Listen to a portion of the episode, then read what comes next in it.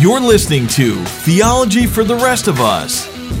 You've got tough questions. We'll try to give you easy answers. Now, here's your host, Kenny Ortiz.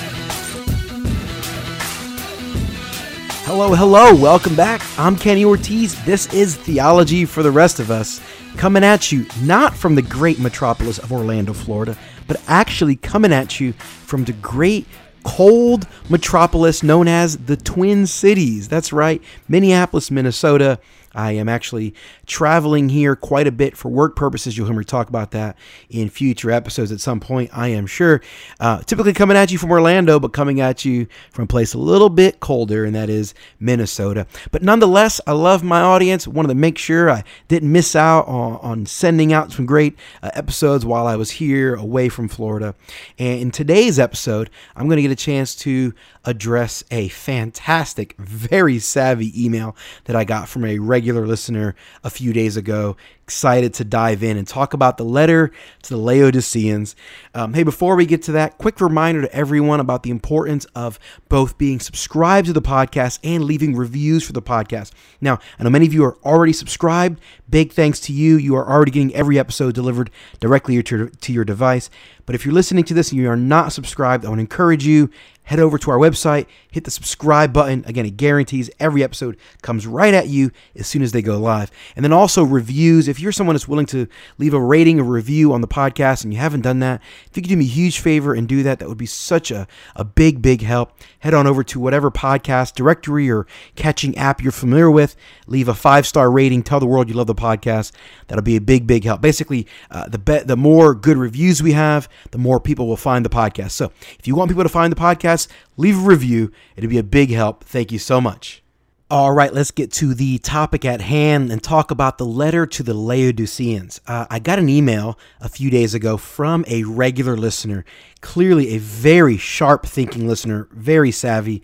I was very, very impressed. Uh, a guy by the name of William sent me an email in response to episode 183. Now, if you haven't listened to episode 183, that was an episode I did that was in response to another listener, a guy by the name of Zach. Zach has sent me an email um, and had brought up several points. And one of the questions he asked was Are there potentially other books? Uh, you know, inspired by God or other writings that God gave humans, but for whatever reason didn't make it into the Bible. And I answered, yes, I do believe that that is the case. And why did I say that? And it's because uh, it's because we have at least one example of it in Colossians chapter four. The apostle Paul makes reference to the letter of the Laodiceans, and he is challenging the church, uh, of the Colossian church, to embrace the letter to the Laodiceans in the same way as the as the letter to the Colossians. So basically, he's saying, go get the letter the, of the Laodiceans and and preach from it, teach from it, treat it like it is the the inspired word of God. And, and I believe that that is a separate letter that Paul wrote that has not been preserved for us. You can go read about that in episode 183. I talk about it extensively. Now, while I disagree with William's perspective, I value what he has to say tremendously. Uh, it's obviously he's a savvy thinker, very sharp thinking, uh, a guy who, who knows the scriptures. He sent me a very long email. He started off with just some really great praise for the podcast, saying how much he, he loves the podcast and he listens to every episode. So, William, big thank you to you. Thank you for being a, a loyal listener. I really appreciate that. Um, and then William makes the point that he says he thinks I'm, I'm wrong, and that the that the letter of Laodiceans that Paul is referring to here in Colossians four is actually what we know today as the letter to the Ephesians, and that Paul just simply referred to it differently than the way I refer to it. William then later went on. It was again a very long email, but he went on to basically say that he thinks that um, that my perspective potentially uh, potentially calls into question the credibility of the New Testament. The fact that there are potentially these extra books that didn't make it in uh, potentially calls into question the, the credibility uh, of the scriptures and the authority of the scripture. Now, listen, I completely understand William's point. I, I, I thoroughly understand it. I respect it. I appreciate it. And I want to make it clear that I value and put a very high premium on protecting and guarding the integrity and the credibility of the scriptures. Like the scriptures are extremely important. Anyone who knows me personally, anyone who's heard me preach, anyone who's listened to this podcast for any length of time knows that I value the scriptures tremendously and I put a very high premium on the credibility of the scriptures. So I want to make that very, very clear. So in that regard, I agree with William tremendously.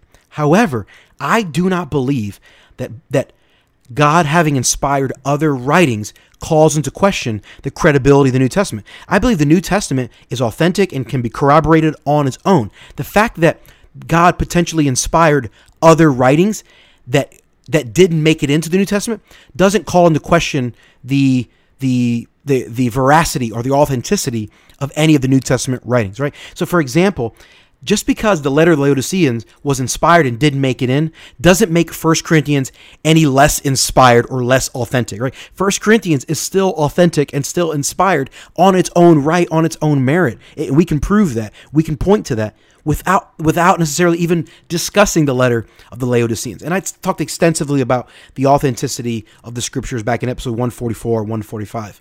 And so you can I encourage you can go check that out. And so the fact that there are potentially other writings that God inspired doesn't call into question for me the credibility of the New Testament whatsoever. It doesn't shake my faith at all. My belief is that God did inspire a letter that Paul wrote to the Laodiceans. It didn't get circulated, it wasn't preserved. We don't have it today. It's been lost. We're never going to have it. And I think it's potentially true that maybe there were other writings that God inspired that we don't have. Now, I don't think there's many, but we know there's at least one. That's at least my perspective. However, with all that stated, I would I would be doing the audience a disservice if I did not at least point out some of the other perspectives on Colossians or, on the letter of Laodicean and what Paul is referring to in Colossians chapter 4. I would be doing you, the listener, a, a significant disservice if I didn't point those out and let you know. Uh, and so some theologians believe that there are no other writings that were inspired, that the only ones that are inspired are the ones that we have with us in the New Testament uh, and that nothing else was ever written. And that when Paul in Colossians chapter 4, when he is referring to the letter of the Laodiceans, he's actually referring to what we call the, the book of Ephesians or the epistle to the Ephesians. And the reason why there are many scholars that do believe this is that the letter to to the uh, the church in Ephesus that Paul wrote was sent to Ephesus first, and then it was widely circulated all throughout Asia Minor, and, and then eventually beyond. Um, and it was widely circulated and, and preached from and taught from regularly in the region where the Laodiceans live, where the in the city of Laodicea and in that region. And so when that letter, what we call Ephesians, reached the city of Laodicea, the church there held it and protected it, and that the other churches in the region would come to Laodicea to get the letter of Ephesians, to get a copy of it, to take it back to their churches. And so when Paul writes a letter to the Colossians, he's saying, hey, the letter that's in Laodicea, go get it and bring it back to your church and read it there in public, right? And basically, he is, some theologians and scholars would say that he's actually referring to what we would call the letter of Ephesians, right? So again, that perspective would be that, that Paul wrote a letter to the church in Ephesus, that church, that letter makes its way to to Laodicea, and that Paul later writes a letter to, to the Colossian church and says, Hey, make your way over to Laodicea, get the letter that they have, bring it back to your church, preach from it, teach from it. And that ultimately it's actually the letter of the of the book of Ephesians. Um, that is a plausible explanation. It really is. There are a lot of very faithful, wise scholars that believe that. However, I don't think that's the case because when I read through Colossians chapter 4 and I just read the words of Paul, I, I it doesn't feel like that to me. Also, there are many times in his other letters where Paul makes reference to other letters he wrote. He makes mention of writings. And in fact, the other apostles make mention of Paul's writings. I think I think if that was the case, Paul would have said called the letter of Ephesians. Furthermore, I think while many of the scholars that take that approach I think are are wise in a lot of ways, I think that's a lot of conjecture. It's a lot of speculation. Um, we don't know for sure, and there's not really any hard evidence that the letter of, of, the letter that he wrote to the Ephesian church made its way to Laodicea, and that it was later that that was kind of the hub where it was stored. There's not really any strong evidence for that at all. It's in my opinion, it's sort of conjecture and it's it's speculation, and so I don't think I don't think we have any evidence for that. And so since we don't have evidence for that perspective, And as I read through Colossians 4, it just it seems like he's referring to a completely different letter that he wrote to the uh, Laodiceans. Again, go read it for yourself. It just seems to me like Paul is referring to a letter that he specifically wrote for the Laodiceans, not for the Ephesians.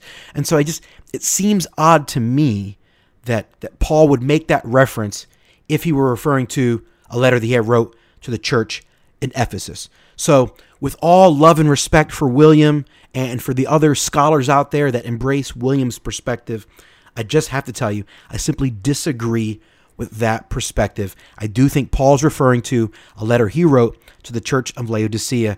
It is a letter that was inspired by God. It was authoritative. It was circulated within the Laodicean region potentially, but for whatever reason, God, in His sovereignty and His providence, did not allow it to get circulated beyond that. And at some point in history, that letter was lost and, and was no longer used. And I believe that it is that God did that because He wanted the Laodiceans to have that letter for a particular purpose that was applicable to them in the first century.